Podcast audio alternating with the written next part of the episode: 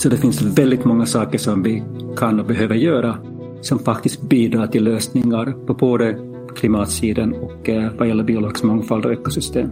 Det bästa att försöka göra är att titta på dem som ett problem, ett kopplat problem.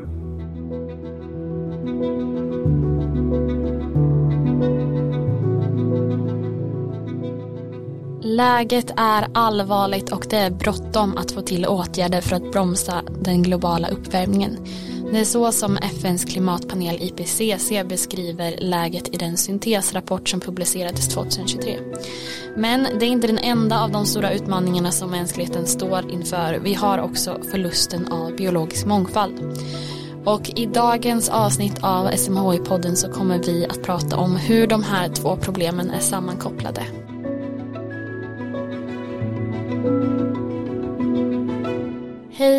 Och välkomna till SMHI-podden som idag ska handla om kopplingen mellan klimat och den biologiska mångfalden.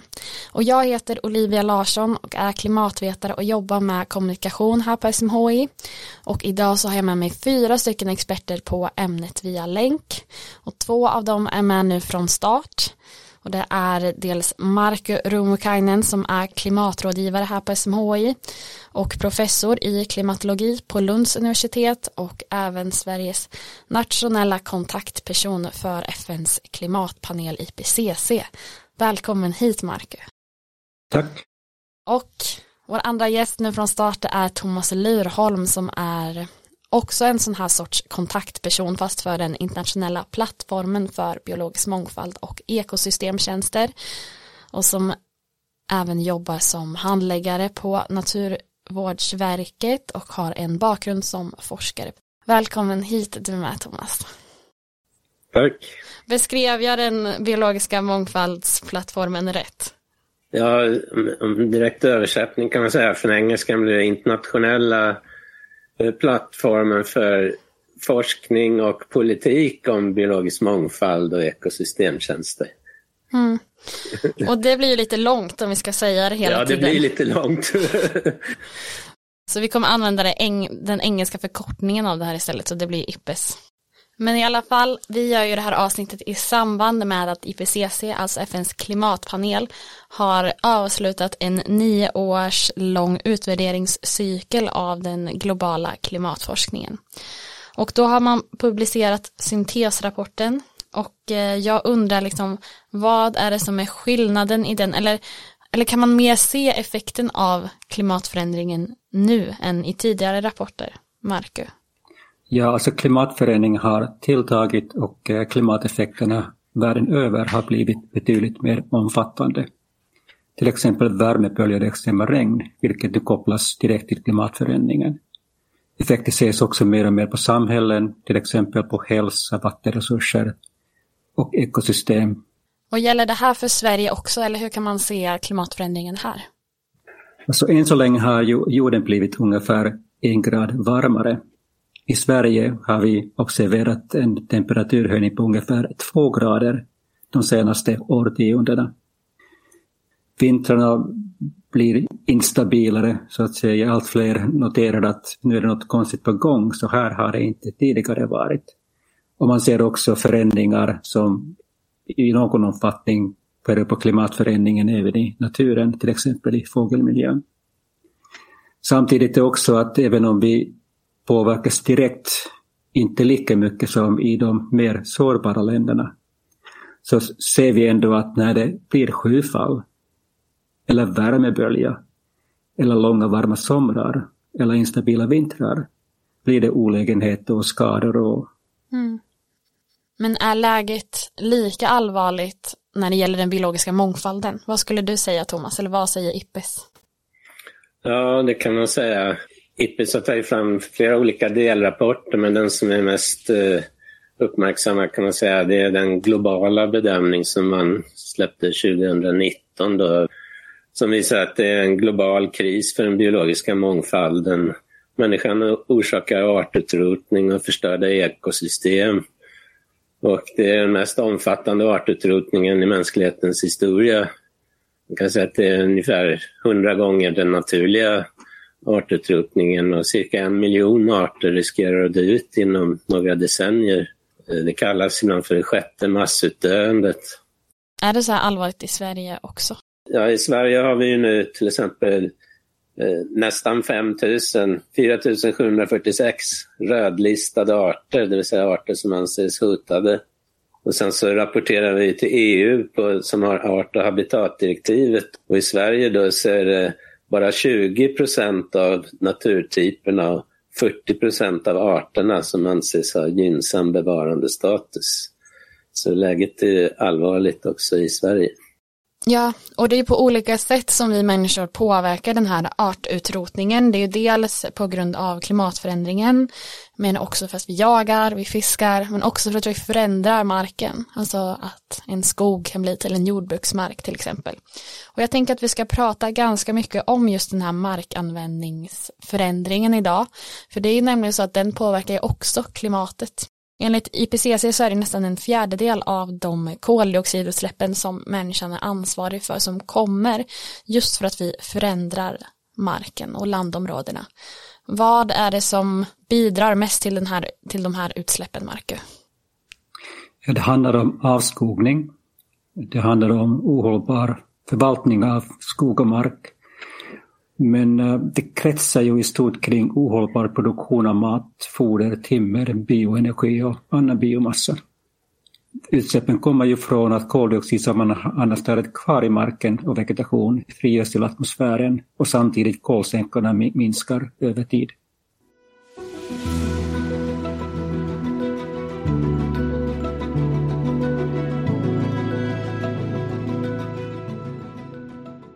Och nu går vi in i en lite mer fördjupande del i det här avsnittet. Vi ska fokusera ännu mer på Sverige.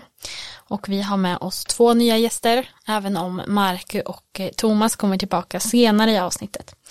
Men just nu på länk så har vi med oss Henrik Smith som är professor vid Centrum för miljö och klimatvetenskap vid Lunds universitet.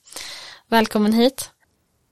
Tack så mycket och Lena Bergström som är docent vid institutionen för akvatiska resurser på Sveriges lantbruksuniversitet. Också jättekul att du är här. Tack så mycket. Och ni har ju båda två varit huvudförfattare till en rapport som heter Klimatförändringar och biologisk mångfald, slutsatser från IPCC och IPES i ett svenskt perspektiv. Så det är därför ni är så bra gäster i det här avsnittet.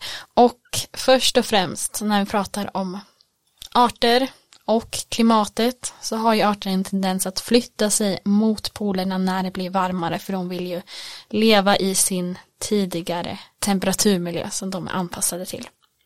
Så min första fråga handlar om det här, kan man nu redan se liksom den här, det här tecknet på att arter flyttar sig norrut i Sverige? Jag tänker att vi börjar med dig Henrik som forskar på ekosystemen på land. Ja, förskjutning av eh, arters utbredningsområden är en av de mest tydliga konsekvenserna av eh, klimatförändringen. Det finns ett väldigt stort eh, program för att övervaka fåglar i Sverige. Och det är en av de bästa dataserier vi har. Och där kan man se att det har skett en förskjutning av arters utbredningsområden mot norr. Och den är ganska stor. Det handlar om cirka 3 kilometer om året de senaste 35 åren. Det låter ju jättemycket. Ja, det är, jätte, det, det är jättemycket. Det, det, det, har ju framförallt varit under senare tid när klimatförändringen har börjat eh, accelerera. Mm. Men dessutom kan man se något ännu intressantare och det är att fåglarna inte riktigt hinner med. Temperaturförändringen går fortare än fåglarnas förändring i utbredningsområden. Eh, och det är sådana här laggeffekter som vi inte riktigt vet vad konsekvenserna av detta är. Och detta kan då innebära problem för den biologiska mångfalden eh, Eh, på sikt. Och varför tror man att det är så att fåglarna inte hinner med klimatförändringen? Det är egentligen två orsaker som kan orsaka sådana här laggeffekter. Den ena effekten är ju eh, att det helt enkelt är problem att sprida sig. Men det är ju mindre troligt när det gäller fåglar. Men det är också så att eh, fåglar är beroende av andra arter som till exempel vegetationen. Och vegetationen flyttar sig ju eh, då långsammare eftersom till exempel träd har en lång generationstid. Mm. Så att fåglarna hamnar ju lite i dilemma där mellan förändring i vegetationen som de är beroende av och förändringen i klimatet. Och, Om jag bara kan ja. kommentera en, en, en, sak till där som jag också tycker är viktig. Det är att eh, vi pratar mycket om att klimatet har negativa effekter på mångfalden. Men om man tittar direkt på hur fåglars mångfald påverkas till exempel i Sverige så leder sannolikt klimatet till att vi får en ökad mångfald. Och det kan man ju spontant tycka är, är bra och använda som något eh, billigt argument för att klimatförändringen inte är något problem. Men det här beror ju på att vi får in en massa sydliga arter. Samtidigt så får ju de nordliga arterna problem då därför de har liksom ingenstans att ta vägen längre eh, norrut. Så när man tittar på detta så är det jätteviktigt att ha ett helhetsperspektiv över hela landet vad som egentligen händer med mångfalden när klimatet förändras. Mm. Och liksom om man kollar på det globalt då, för du sa i Sverige kanske det blir fler arter. Men ja, det, det, här leder ju globalt till att eh, mångfalden kommer att eh, minska. Så att även om mångfalden ökar lokalt på vissa ställen så eh, hotar ju klimatet som sådan mångfalden i stort. Mm. Och Lena, du håller ju på med akvatiska miljöer. Kan man se några sådana här tecken eh, i de vattenlevande arterna? Arterna i sjöar och i havet påverkas ju också då framförallt av den här ökade vattentemperaturen.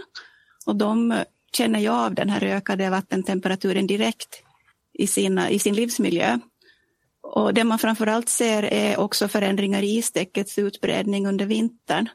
Och så ser vi också bland sälarna till exempel så har vi vikaresälen som behöver isen för sin fortplantning. Vikaren har sitt bo på isen på vintern där den eh, föder sina ungar och ger dit till sina ungar och är då uttryckligen beroende av att det ska finnas tillräckligt med havsis för att de ska kunna föröka sig där. Mm. Är det här någonting man redan har kunnat se? Ja, man har sett förändringar i, i vikarens beteende och eh, i hur, hur den här eh, reproduktionen sker under isfria vintrar när man jämför dem med så att säga normala vintrar.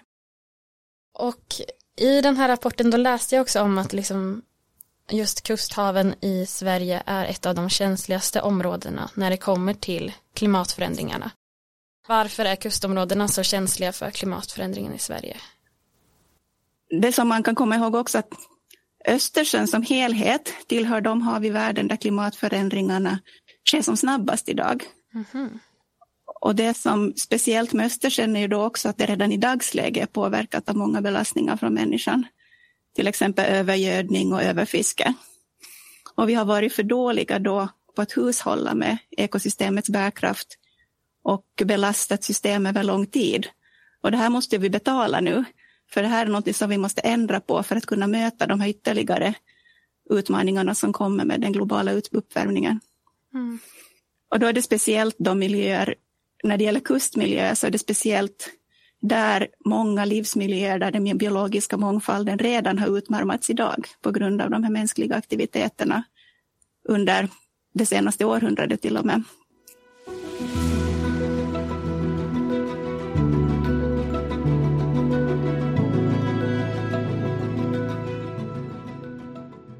Nu ska vi prata mer om markanvändning. Vi var inne på det tidigare i avsnittet och då pratade vi om det stora globala perspektivet. Att man har avverkat skog till förmån då för jordbruk och det här har lett till stora utsläpp av koldioxid.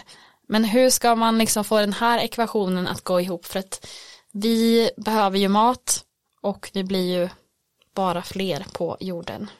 Om man börjar i en lite annan ände. Det är ju så att om vi ska nå Parisavtalet så måste vi minska vårt utsläpp av växthusgaser.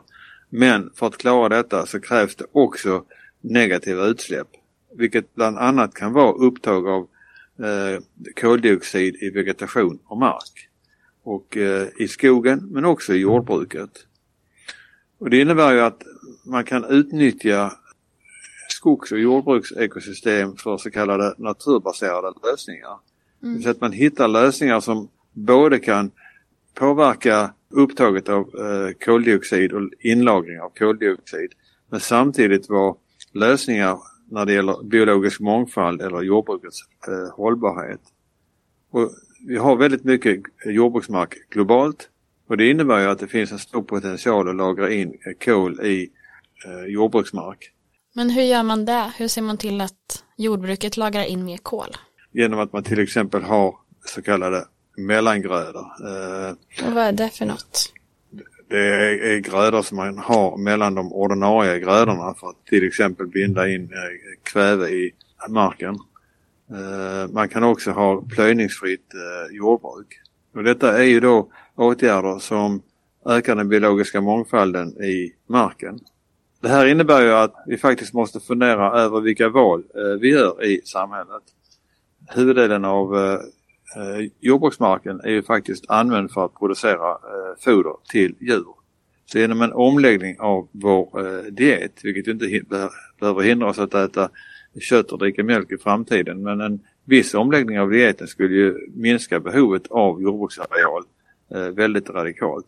Mm. Och då får man ju fundera över hur man ska liksom kombinera ihop att vara klimatpositiv, att producera livsmedel eh, och samtidigt behålla den biologiska mångfalden. Och sådana lösningar finns och det är ett demokratiskt eh, beslut hur vi ska ha styrmedel för att eh, komma till de målen om vi nu vill uppfylla de målen.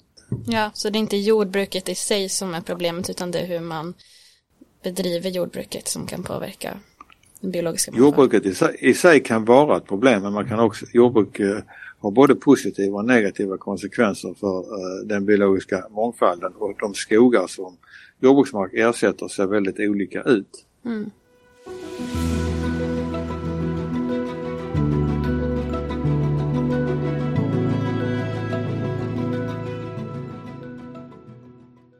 Men kan du ge exempel på fler sådana här lösningar som både gynnar den biologiska mångfalden och klimatet?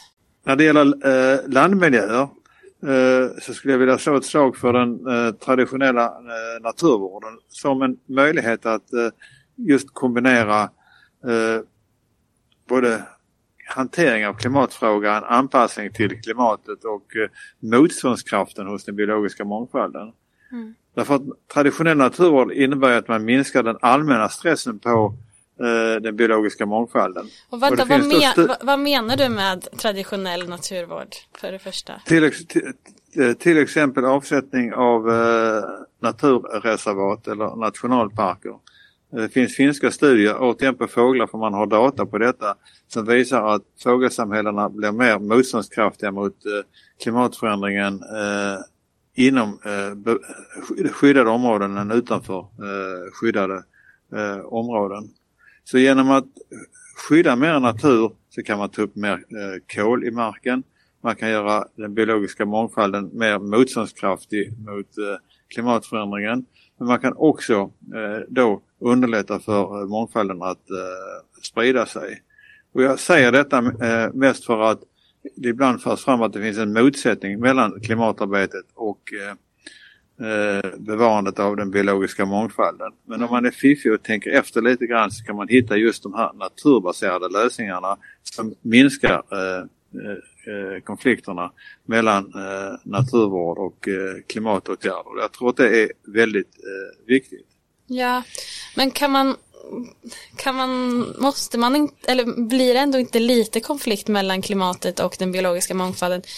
Alltså om vi vill typ leva som vi gör nu i alla fall för att det stora problemet är ju ändå utsläppen av fossila bränslen och om vi ska byta ut det på något sätt så blir det ju mer förnybar energi och det kräver landareal. Ja, jag tänkte reflektera över det som du sa också att eh, om vi vill fortsätta leva som vi har gjort idag så måste vi.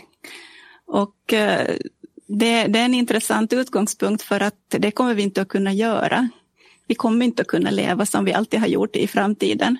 Och det kan ju vara provocerande och aktivistiskt att säga så, men om man tittar tillbaka i tiden så det har vi ju aldrig gjort. Vi har ju alltid levt på olika sätt i olika historiska epoker. Och det här är helt enkelt en verklighet som vi, som vi ser framför oss idag och då är det bara en fråga om hur vi ska leva i framtiden, inte att vi ska fortsätta leva i det som redan varit, för den tiden har passerat. Mm.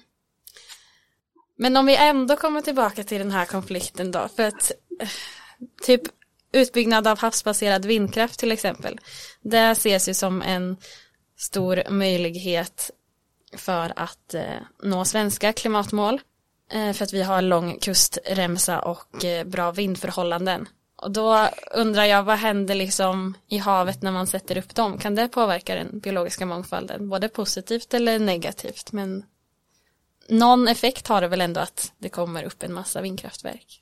Ja, det här är någonting som diskuteras väldigt mycket idag och eh, intresse för expansion och utbyggnad av havsbaserad vindkraft är ju rekordstor idag i Sverige men i alla länder runt Östersjön och globalt. Och det som många är oroliga är ju över hur det här kan påverka den biologiska mångfalden. Och mot bakgrund också av att vi vet att många av våra havsområden redan idag redan är kraftigt utsatta för belastningar och påverkan så är det här då en ytterligare stressfaktor som, som kommer att eh, vara det som avgör att ekosystemet kollapsar eller är det, är det en möjlighet för oss att producera förnybar energi på ett hållbart sätt? Så det är där den här diskussionen går och eh, det blir också en, en eh, det har varit också ofta en, en, en, lokaliseringsfråga eller en planeringsfråga för att många områden som är mest lämpliga för havsbaserad vindkraft ur teknisk synpunkt mest lämpliga så ofta samma områden som har viktiga naturvärden för att de är kustnära, grunda, lätta tillgängliga, billigare att bygga på. Och eh, här har ju vindkraftbranschen en utmaning att, att mot, motarbeta den här konflikten genom att planera för teknik som kan användas på större djup och som är mer flexibla i var de kan placeras. Mm. Och min upplevelse av den här utvecklingen att det här är en, det här är en utmaning som vindkraftbranschen kan bemöta. Att det finns idag teknik som, som gör att den här problematiken om att hitta lämpliga lokaliseringsplatser för vindkraft i havs, den är inte lika stor som den var säg för två decennier sedan, för att nu finns det teknik som, som är mer flexibel för hur man kan lokalisera den. Och det där är väldigt viktigt för att lokaliseringsfrågan är den allra viktigaste när det gäller den här förutsättningarna för samexistens mellan havsbaserad vindkraft och biologisk mångfald.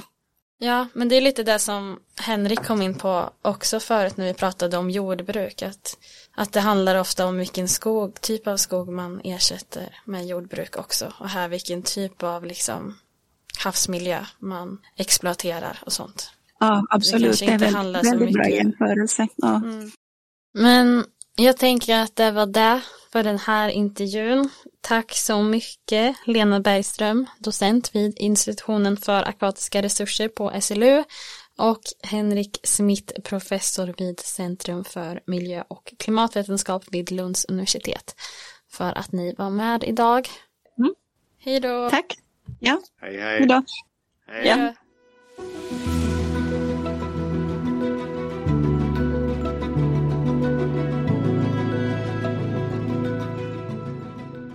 Nu är vi tillbaka med Thomas Lyrholm och Marku Rummukainen och vi ska blicka ut lite mer och prata om den biologiska mångfalden och klimatet ur ett mer globalt perspektiv. Och eh, vi ska börja att prata om klimatet. Det är ju så att 2015 så skrev världens ledare på Parisavtalet man lovade att begränsa den globala uppvärmningen till långt under två grader och att sträva efter att hålla uppvärmningen under 1,5 grader. Vad kommer man fram till i den här rapporten? Hur går det? Lyckas vi bromsa in någonting? Alltså, det kan man inte påstå eftersom de globala utsläppen har fortsatt att öka de senaste åren. Och eh, vi har allt mindre kvar av den så kallade kolbudgeten alltså de samlade utsläppsmängderna som motsvarar en viss global uppvärmningsnivå. Mm. Det finns en viss inbromsning i ökningstakten i de globala utsläppen. Men som sagt, de fortsätter att öka, vilket inte ligger i linje med klimatmålen. Nej, precis, för att uppvärmningen kan ju inte bromsas om inte utsläppen försvinner. Och nu blir de fortfarande alltså mer och mer för varje år. Ja, utsläppen måste gå ner till noll om uppvärmningen ska avstanna. Mm. Men okej, så utsläppen de fortsätter att öka, men vad är ändå liksom, för det finns väl en stor vinst i att vi har fått till det här Parisavtalet ändå? Eh, man kan faktiskt prata om tiden före Parisavtalet och efter. Sedan dess har många länder konkretiserat sitt klimatarbete och ambitionsnivån har klart ökat i världen. Den förväntade temperaturökningen under 2000-talet räknas till någonstans mellan 2 och 3 grader, förutsatt att allt det som har sagts och allt det som har lovats också håller. Men ser det ut som att länderna håller vad de lovar? Uh, ja, det gör det väl, men problemet är att om vi tänker på 1,5-gradersmålet och 2-gradersmålet så har inte länderna lovat tillräckligt än så länge. Mm. Länderna som har lagt fram nationella klimatplaner som sagt kanske kommer att hålla dem, alltså de i första hand man följer de närmaste åren. Men de nationella klimatplanerna som ingår i Parisavtalets arkitektur måste också skärpas till om de globala klimatmålen i Parisavtalet ska kunna nås. Mm. Och nu ska vi ta in dig Thomas igen.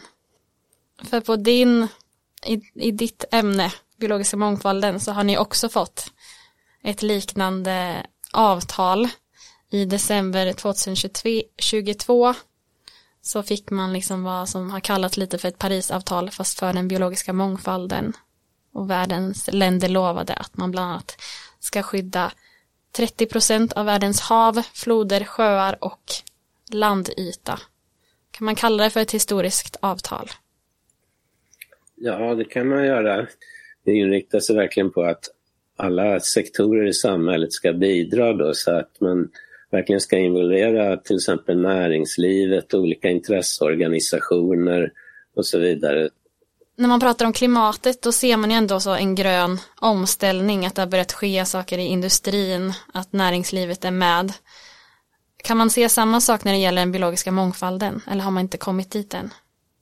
Man har inte riktigt kommit lika långt men det, man märker ett väldigt stort intresse och ett engagemang nu faktiskt från näringslivet till exempel då, som som vill ha mycket mera kunskap och vägledning kring och agera kring frågor kring biologisk mångfald. Så det finns gott hopp om att liksom få det här engagemanget som behövs av olika samhällssektorer. Eh, frågan är lite mer komplex kanske man kan säga med biologisk mångfald. Eh, alltså när man tänker klimat då har man liksom eh, för företag och så vidare lättare att se liksom vad, ja, koldioxidminskning, vad innebär det här liksom i just minska koldioxidutsläppen.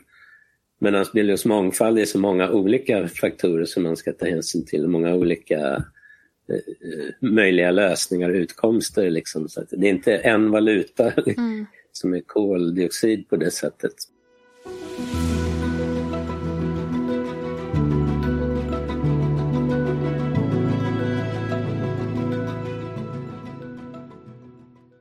Och nu ska ni få en liknande fråga som jag ställde till Lena innan.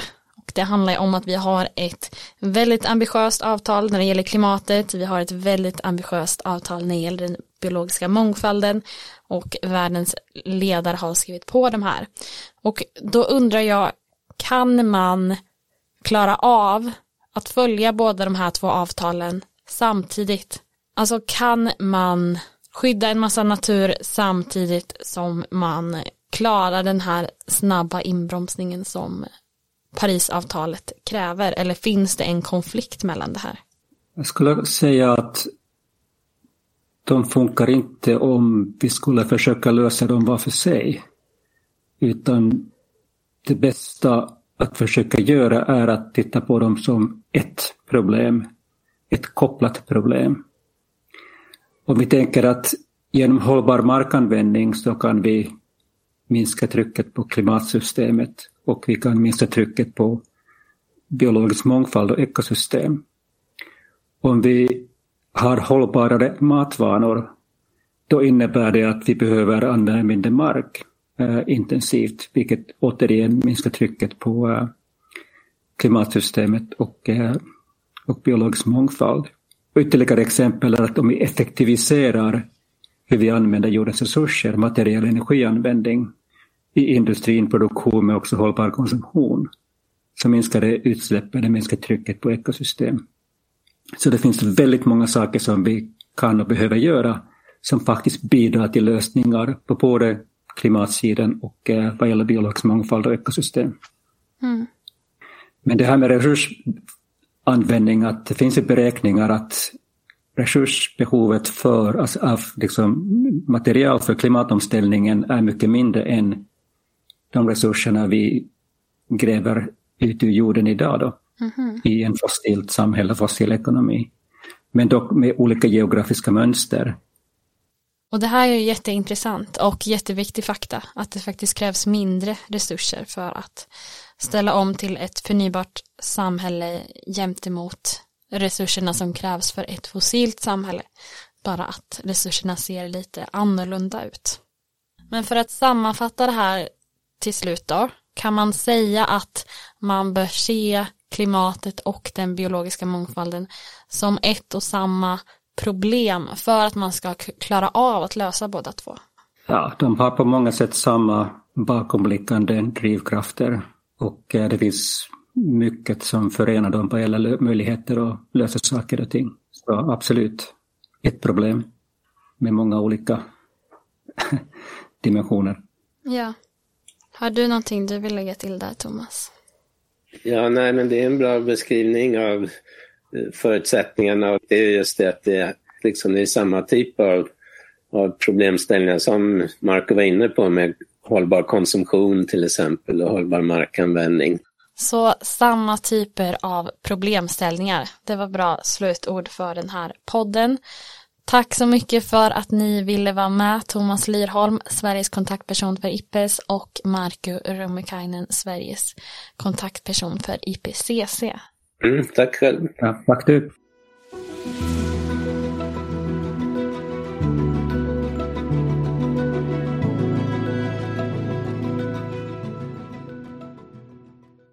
Du har lyssnat på en podd från SMHI, Sveriges meteorologiska och hydrologiska institut.